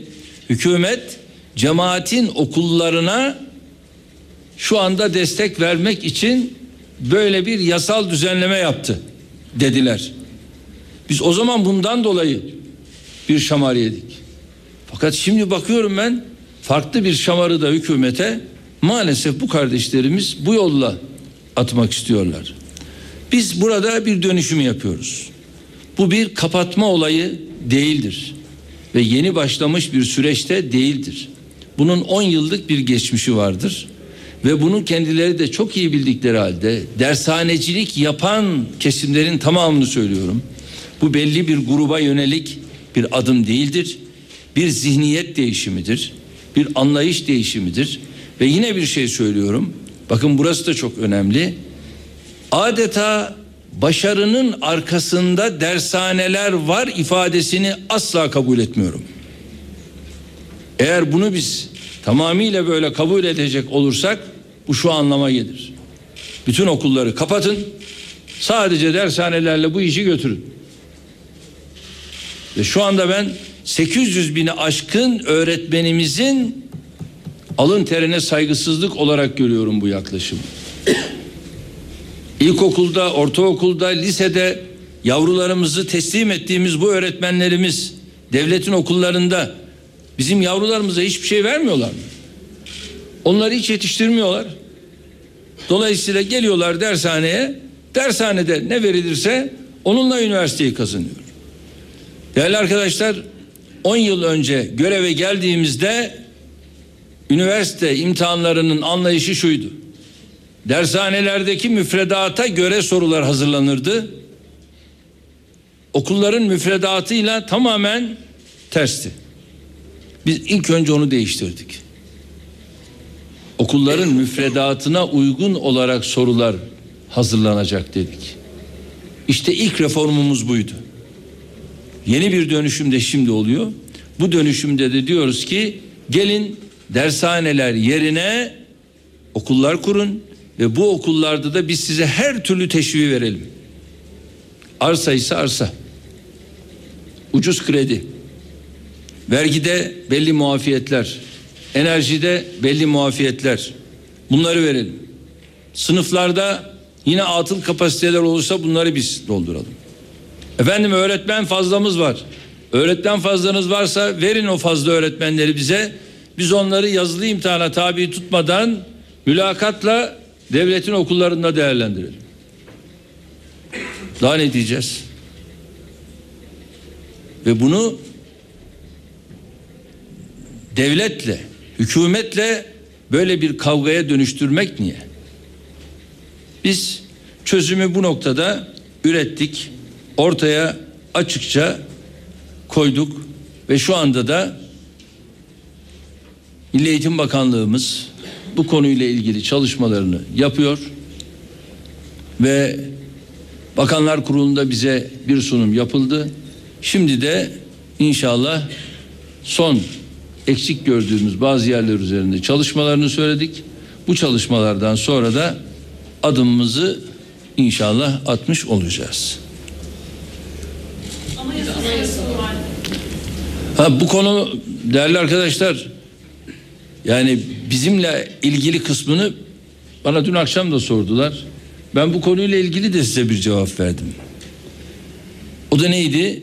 Dedik ki bakın biz her zaman söylediğim gibi yine söylüyorum. 326 milletvekiliyle uzlaşma komisyonuna 3 üye verdik. 26 milletvekiliyle 3 üye verdiler. 51 milletvekiliyle 3 üye verdiler. 151 milletvekiliyle 3 üye verdiler. Toplamda işte 220 falan yapıyor galiba saymadım şimdi bir daha saymak lazım. 220 milletvekili diye düşünüyorum.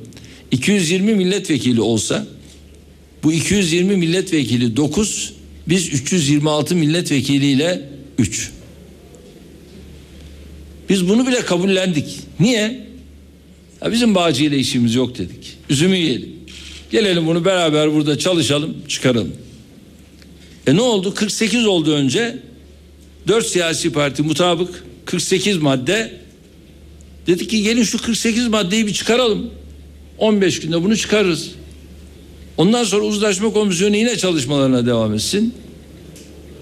İlgi duymadılar. Daha sonra 60 madde oldu.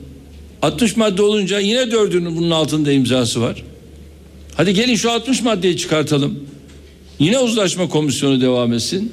60 madde meselesinde de önce ana muhalefetin başkanı kalktı dedi ki ben dedi varım bu işe. E var mısın? Peki. Üç tane arkadaşım gittiler ziyaret ettiler ve görüşmeden sonra biz size bir hafta sonra iadeyi ziyaret yapacağız dediler. Bir hafta sonra geldiler dediler ki dört siyasi parti eğer bu işe evet demezse biz bu işi yapamayız. Dört siyasi parti zaten buna evet dedi. Ama bunlardan bir tanesi zaten ne diyor? Benim partimin kapısı diyor kapalı. Şimdi onunla neyi yapacaksın? MHP. Öbür tarafta yani 550 milletvekilinden oluşan şu parlamentoda eğer 26 milletvekilini temsil eden bir grup kalkıyor da biz anayasa yapmaya karşıyız derse bu parlamento anayasa çıkarmayacak mı ya? Böyle bir şey olabilir mi? 367 milletvekiliyle siz anayasayı değiştirebilirsiniz. Yasaların size verdiği bir yetki bu. Yoksa bu parlamento nasıl çalışacak? Yani 26 milletvekili istediği zaman önüne bu işin tıkayabilecek. Aynen benziyor Birleşmiş Milletler Güvenlik Konseyi'nde bir üyenin daimi üyelerden hayır derse iş bitti. Yapamazsın. Dünyayı durduruyor bir üye. Ya Türkiye'de de parlamento bizim böyle mi çalışacak? Böyle bir şey yok. Eğer samimiyseler bakın yine söylüyorum samimiyseler şu 60 maddede dört grubun mutabakatı var. Hangi maddelerde istiyorlarsa ister beğenelim ister beğenmeyelim AK Parti grubu olarak biz o değişikliği yapmaya hazırız. Hiçbir şey sormadan. Çünkü mutabık kaldık. Biz hepsine varız. İster beş madde olsun ister on madde olsun ne olursa olsun hepsine varız. Efendim tekrar çalışalım. Kurucu unsur burada meclis başkanıdır. Kurucu unsuru bir kenara koyamayız. Dolayısıyla eğer meclis başkanımızın dışında bir adım atılacaksa o zaman gruplar kendi aralarında konuşurlar. Ha bu konularda biz mutabıkız. Tamam parlamento içinde bunları görüşürüz. Bunları da halletme noktasında biz her zaman olumlu yaklaşmaktan yanayız. Evet. Artık biraz seri olalım. Abdullah Adabaş Beyaz TV. Efendim dün akşam katıldığınız canlı yayında bedelli askerlikle e, ilgili bazı açıklamalarda bulundunuz. Bu açıklamalar bugün e, yeni bir algı uyandırdı. Sanki e, yaş sınırı ve fiyatı düşük yeni bir bedelli askerlik mi geliyor şeklinde algılandı. Böyle bir çalışmanız var mı? Hayır ya da ben öyle bir şey söylemedim. Öyle bir teklif geldi. Evet böyle bir algı oluştu. E, Hayır, Ben öyle bir şey söylemedim. Sadece öyle bir teklif geldi. Bunu dedim yani yetkili ilgili mercilerle görüşebiliriz. Ona göre adımlar atılabilir dedim. Efendim bir de Adeviye katliamının yarın 100. yıl dönümü. Ee, Türkiye'nin e, tabii ki Mısır'da olan olaylarla ilgili girişimleri oldu ancak dünyanın sessiz kaldığını biliyoruz. Hukuksal alanda da herhangi bir adım atılmadı. Ee, nasıl değerlendiriyorsunuz gelinen son noktayı Mısır'da? Tabii şu anda ben e, Mısır'daki bu gelişmeleri bir insanlık dramı olarak hala karşılıyorum. Ve 100 gün önce yani 14 Ağustos olarak değerlendirirsek o zaman 2600 kişi katledilmişti. 7000 kişi yaralanmıştı. Tabii o tarihten bu yana son durum 3510 kişi maalesef Mısır'da öldürüldü, şehit edildi ve 2144 siyasi tutuklu var şu anda. 20.559 yaralı.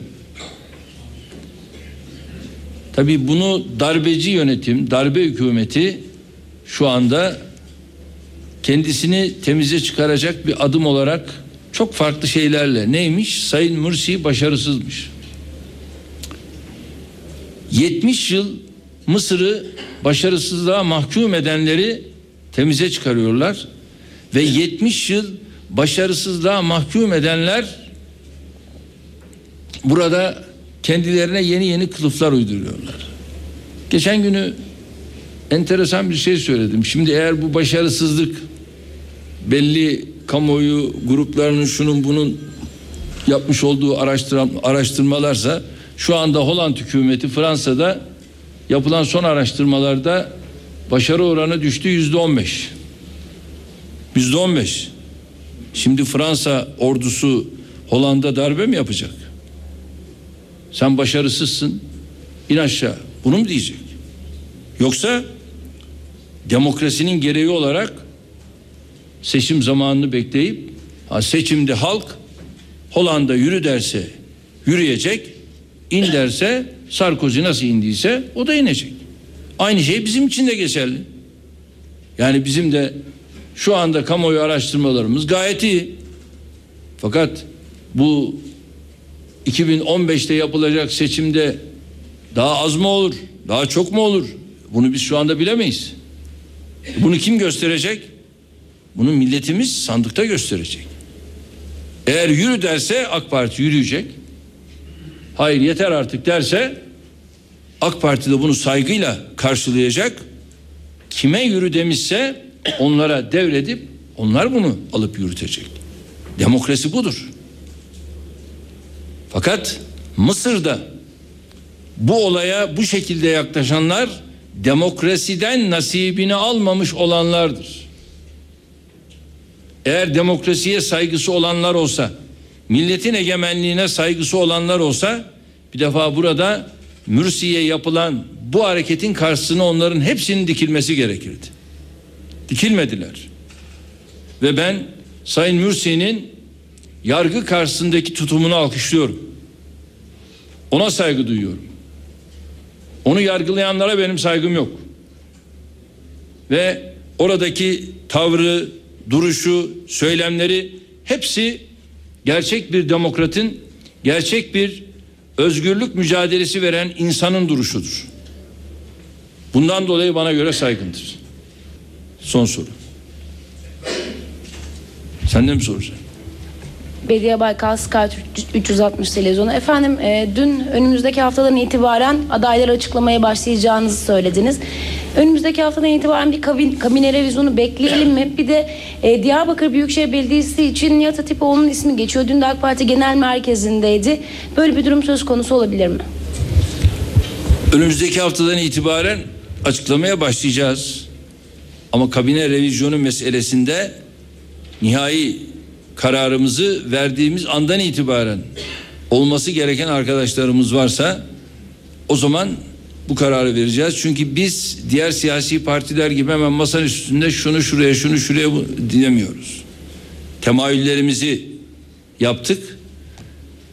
Sıkıntılı olduğunu gördüğümüz yerlerde kamuoyu araştırmalarını yapıyoruz. Ve tüm bakan arkadaşlarımın, milletvekili arkadaşlarımın hepsinin kanaatlerini sorduk. Bu kanaatleri aldık.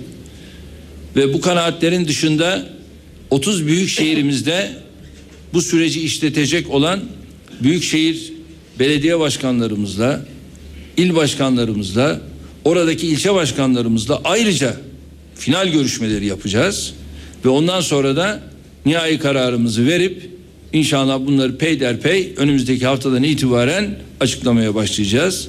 Şu ana kadar 22 ilimizin büyükşehir adayını belirledik. 8 tanesi henüz belirlenmedi. 11 ilimizi şu anda belirledik. Diğerlerinin bir taraftan kamuoyu araştırması yapılanlar var. Bir taraftan henüz inceleyemediğimiz e, illerimiz var. İnşallah pazartesi günü onların da çalışmalarını yapacağız. Ve böylece e, hedefimiz şöyle çok kısa zamanda bunları bitirip açıklamak.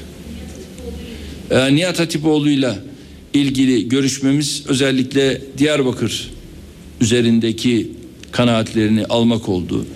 Saygın olan Hatipoğlu hocamıza bir Diyarbakırlı olması sebebiyle ailenin oradaki konumu itibariyle düşüncelerini aldık ve kendilerinin tabii bizden böyle bir adaylık kabul etmesi falan bizim için tabii çok çok e, güzel olur, isabetli olur ama bulunduğu makam bu işe tabii müsaade etmediği için bizim ısrarımız bu konuda olamazdı. Onun için de e, kendisinden bulunduğu şu makamda istifade etmeyi bizler de arkadaşlarım da hep birlikte istiyoruz. Ve gelişi daha çok Diyarbakır'ı konuşmak oldu. Cumartesi pazar günlerini konuşmak oldu ve onları birlikte bir değerlendirdik. Evet son.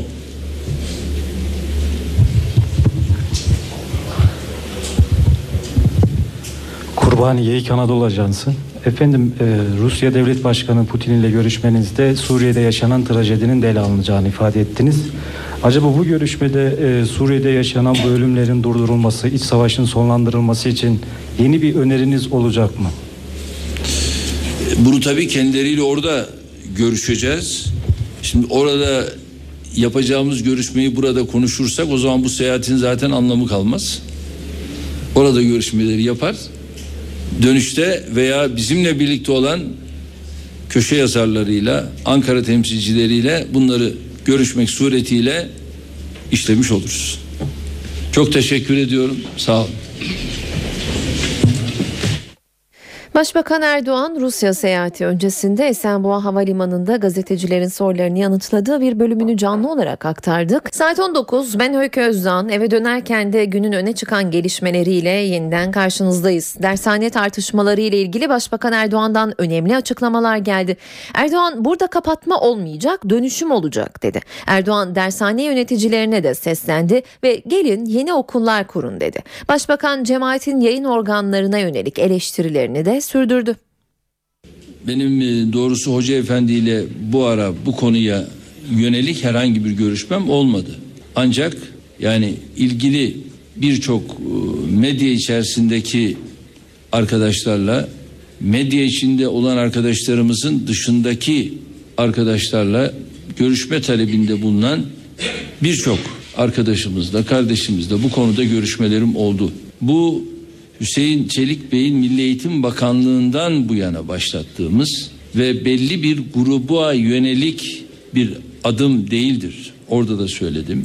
Bu tümüyle bu dershane zihniyetinin dönüştürülmesine yönelik bir anlayıştır. Bunu kasıtlı olarak bazı mahfiller hala kapatmak, kapatılmak gibi yaklaşımla takdim ediyorlar. Veyahut da biz ne suç işledik ki kapatılıyoruz gibi bir yaklaşımla sunuyorlar. Burada bir defa böyle bir suç aramak, suçlu aramak gibi bir yaklaşım yok ki böyle bir başlık atılıyor. Yani ben bu başlığı da doğrusu iyi düşünülerek atılmış bir başlık olarak görmüyorum. Çünkü biz bir dönüşümden bahsediyoruz. Farklı bir şamarı da hükümete maalesef bu kardeşlerimiz atmak istiyorlar. Biz burada bir dönüşüm yapıyoruz. Bu bir kapatma olayı değildir. Ve yeni başlamış bir süreçte değildir. Bunun 10 yıllık bir geçmişi vardır ve bunu kendileri de çok iyi bildikleri halde dershanecilik yapan kesimlerin tamamını söylüyorum. Bu belli bir gruba yönelik bir adım değildir. Bir zihniyet değişimidir. Bir anlayış değişimidir. Başarının arkasında dershaneler var ifadesini asla kabul etmiyorum. Eğer bunu biz tamamıyla böyle kabul edecek olursak bu şu anlama gelir. Bütün okulları kapatın sadece dershanelerle bu işi götürün. Ve şu anda ben 800 bini aşkın öğretmenimizin alın terine saygısızlık olarak görüyorum bu yaklaşımı. Gelin dershaneler yerine okullar kurun ve bu okullarda da biz size her türlü teşviği verelim. Arsa ise arsa, ucuz kredi, vergide belli muafiyetler bunları verelim. Öğretmen fazlanız varsa verin o fazla öğretmenleri bize. Biz onları yazılı imtihana tabi tutmadan mülakatla devletin okullarında değerlendirelim. Daha ne diyeceğiz? Başbakan Erdoğan gündemdeki diğer gelişmeleri de yorumladı. Erdoğan Kütahya Milletvekili İdris Bal'ın partiden ihraç istemiyle disiplin kuruluna sevk edilmesine ilişkin bir kişi siyaset yaptığı partinin politikalarını kabul eder ve oranın iç disiplinine uyar. Uymadığı zaman da partinin kendi müeyyideleri vardır değerlendirmesini yaptı. Başbakan İdris Bal kurallara uymadı. Arkadaşlarımız talep edince ben de disiplin kuruluna sevk edilmesine onay verdim dedi. Başbakan yeni anayasa çalışmalarına dönük ise bir grup vekil hayır dediği için bu parlamento yasa yapmayacak mı? Muhalefet samimi ise 60 maddeyi geçirelim ama unutulmamalı ki uzlaşma komisyonunda kurucu unsur meclis başkanıdır. Kurucu unsuru bir kenara koyamayız. Onun dışında çalışılacaksa parti grupları bir ara gelir değerlendirmesini yaptı. Siyasette tartışma yaratan başka bir konuda AK Partili Meclis Başkan Vekili Sadık Yakut'un sözleri. Yakut kız ve erkek öğrencilerin ayrı ayrı okumaları gerektiğini söylemişti. Muhalefetten tepki yağdı. Ancak AK Partili Yakut sözlerinden geri adım atmadı. Muhalefet partileri ayağa kalktı. Kız ve erkek öğrencilerin birlikte eğitim yaptırılması da büyük bir yanlışlık olarak değerlendiriyorum. İnşallah bu yanlışlık önümüzdeki dönem içerisinde düzeltilecek. AK Partili Meclis Başkan Vekili Sadık Yakut tartışma yaratan bu sözlerini savundu. Eğitimin ayrı ayrı yapılması gerekir. Bu şahsi görüşüm. Fakat bunu söylerken Türkiye'de karma eğitim tamamen ortadan kaldırılsın diye bir şey söylemiş de değilim. Karma eğitim olsun ama ayrı eğitim de olsun. Başbakan Recep Tayyip Erdoğan konuyla ilgili benim görüşüm belli dedi. Benim bu konudaki görüşlerim belli. Uygulamalarımız ortada. Bunlar çok açık bilinen şeyler zaten. Kendisi de benim kişisel görüşüm demiş. İş bitmiş zaten. Muhalefetin Yakut'a tepkisi ise sert oldu. Birdenbire kızlı erkekli öğrenci evleri şimdi kızlı erkekli eğitim yarın da e, iki meclis olsun kadın erkek meclisi ayrılsın. O şeyler de iş yerleri de ayrılsın. Toplumda e, bu tartışmalarla e, gerçek gündemi saptırmak için kullanılan bir malzeme. AKP ile Türkiye kadınlar açısından nereye gidiyor? E, bu sorunun yüksek sesle sorulması lazım. Sa- Sadık Yakut bu sorunun sorulabilmesi için bir zemin hazırlamıştır. Yerel seçim öncesi kulisler hareketli. İstanbul Büyükşehir Belediye Başkanlığı için CHP ve HDP arasında ittifak olacağı iddiaları bugün taraflara soruldu. CHP Genel Başkan Yardımcısı Haluk Koç, ittifak yok ancak her türlü desteğe açığız dedi. Cumhuriyet Halk Partisi kendi adaylarıyla ilgileniyor. Diğer bahsettiğiniz e, kişi eğer aday olacaksa kendi partisinden kendi düşüncesini yayarak aday olabilir. Demokrasiye, özgürlüklere, hukukun üstünlüğüne ve gerçekten AKP karanlığına hayır diyecek herkesin Cumhuriyet Halk Partisi'nin adayları etrafındaki en güçlü adaylar olarak gözüküyor AKP'nin karşısında. Bilhassa büyük kentlerde Cumhuriyet Halk Partisi'nin adaylarına destek vermesi gerekiyor. Herkesin kafasına göre bir aday e, icat etmemiz, aday bulmamız mümkün değil. Herkesin kendi özellikleri var. Ama demin söylediğim genel doğrular çerçevesinde davranmak gerekiyor. Ben onu beğendim oy veririm. Ben bunu beğenmedim oy vermem. Tarzında kişisel şeyler tabii ki insanlar ileri sürebilir ama genel pencereden bakmanın daha doğru olduğu bir seçim atmosferine gidiyoruz. Onun için ben ittifaklardan ziyade demokrasiye, özgürlüklere, kurallı bir demokrasiye inanan herkesin AKP'ye dur demek için Cumhuriyet Halk Partisi adaylarını İstanbul'da, Ankara'da ve diğer kentlerde desteklemesini öneririm. Cumhuriyet Halk Partisi her seçim bölgesinde kendi adaylarıyla seçime gidecek. Cumhuriyet Halk Partisi'nin temsil ettiği AKP karşısındaki güçlü demokrasi arayışını destekleyen herkesin Cumhuriyet Halk Partisi'nde yeri var, desteğine de ihtiyacımız var. İttifak iddiaları konusunda benzer yönde bir değerlendirmede BDP eş başkanı Selahattin Demirtaş'tan geldi. Demirtaş bize ulaşmış bu yönde bir bilgi yok dedi. Bununla birlikte HDP'nin ilkeli ittifaklara kapıyı kapatmayacağını söyledi. Halkların Demokratik Partisi'nin e, seçime gireceği yerlerde HDP yönetimi e, tümüyle bu ittifak görüşmelerinde, çalışmalarda, seçim kampanyalarında yetkilidir. Dolayısıyla Barış ve Demokrasi Partisi olarak bizim doğrudan e, söz söylememiz işleyişimize de e, bizim e, aramızdaki ilişkiye de aykırı olur. Başarının kazanıma dönüşebilmesi için bazı e, illerde, bazı ilçelerde ilkeli ittifaklara açık olması gerektiğini biz düşünüyoruz. Ama şu saate kadar HDP ile CHP ya da başka parti arasında resmi gayri resmi bir ittifak görüşmesi olduğunu söyleyemeyiz. Saat 19.14 eve dönerken ne yeniden karşınızdayız. Rusya'da iki aydır tutuklu bulunan Greenpeace eylemcisi Gizem Akhan kefaletle serbest bırakıldı. St. Petersburg kentinde görülen davada Gizem Akhan'ın da diğer Greenpeace üyeleri gibi 61 bin dolar karşılığında serbest kalması kararlaştırıldı. Holiganizm suçlamasıyla yargılanan Gizem Akhan hapishaneden çıksa da Rusya'yı terk edemeyecek. Akhan duruşma sırasında yaşadığım dünyayı korumak istediğim için iki aydır hapis hapisteyim demişti. Gizem Akan dahil 28 Greenpeace üyesi tehlikeli petrol aramalarına dikkat çekmek amacıyla Kuzey Buz Denizi'nde Gazprom'a ait petrol platformundaki eylemi sırasında gözaltına alınmıştı. İstanbul'un antik devirlerine ışık tutacak önemli bir keşfin haberi var sırada. Mega kentin en eski limanı Beylikdüzü'nde bulundu. Kavaklı sahilindeki Roma ve Bizans dönemine ait kalıntıların tarihi M.Ö. 4. yüzyıla dayanıyor. Ancak bölgede dalga aşındırması antik limana zarar veriyor. Uzmanlar tarihi kalıntıların bir an önce koruma altına alınması gerektiğini söylüyor. İstanbul'un antik çağdan kalan en eski limanı Beylikdüzü'nde bulundu. Kavaklı sahilinde yapılan arkeolojik kazılarda Roma ve Bizans dönemine ait blok taş grubuyla Haçlı duvar kalıntısı bulundu. Bloklar halinde atılmış bir taşlar bunlar. O zamanki taş işçiliği çok pahalı bir e, uğraş. E, böyle bir pahalı uğraş için bu kadar büyük emek sarf edildiğine göre burası çok önemli bir liman. Şöyle düşünebiliriz. Buraya Haramidere bağlantısı var. Bir öncesinde küçük çekmece var, bir sonrasında büyük çekmece var. İzlerin Ambarlı Limanı yakınlarına rastlaması antik liman uzantısı olma ihtimalini güçlendiriyor. Milattan önce 4. yüzyıl İstanbul için e, şu ana kadar bulunan en erken liman. Çünkü biliyorsunuz Yeni Kapı kazılarında çıkan e, e, liman e, o zaman İstanbul'u başkent yapan Konstantin'in e, yaptırdığı bir liman ve e, yaklaşık aradaki fark 900 sene civarında. E, buradanın e, bu Anıtlar Kurulu'nun aldığı kararın bir uzantısı olarak buranın bir an önce e, daha sıkı bir konurmaya alınması gerek. Sit alanı olarak kabul edilen bölgede denizde ve karada limana ait izler tespit edildi. Ancak bölgede dalga aşındırması çok fazla ve antik liman her lodos fırtınasında zarar görüyor. Uzmanlar tarihi kalıntıların bir an önce koruma altına alınması gerektiğini belirtiyor. OECD'den parayla saadet olmaz sözünü doğrulayan bir haber var sırada. Bazı ülkeler zengin ama mutsuzlar. Gelişmiş ülkelerdeki antidepresan kullanımında ciddi artış var. Zenginlik her zaman mutluluk getirmeyebiliyor. Ekonomik İşbirliği ve Kalkınma Örgütü OECD, gelişmiş ülkelerin antidepresan kullanımında ciddi artış görüldüğüne dikkat çekti. OECD'nin verilerine göre bazı gelişmiş ülkelerde her 10 kişiden biri antidepresan kullanıyor.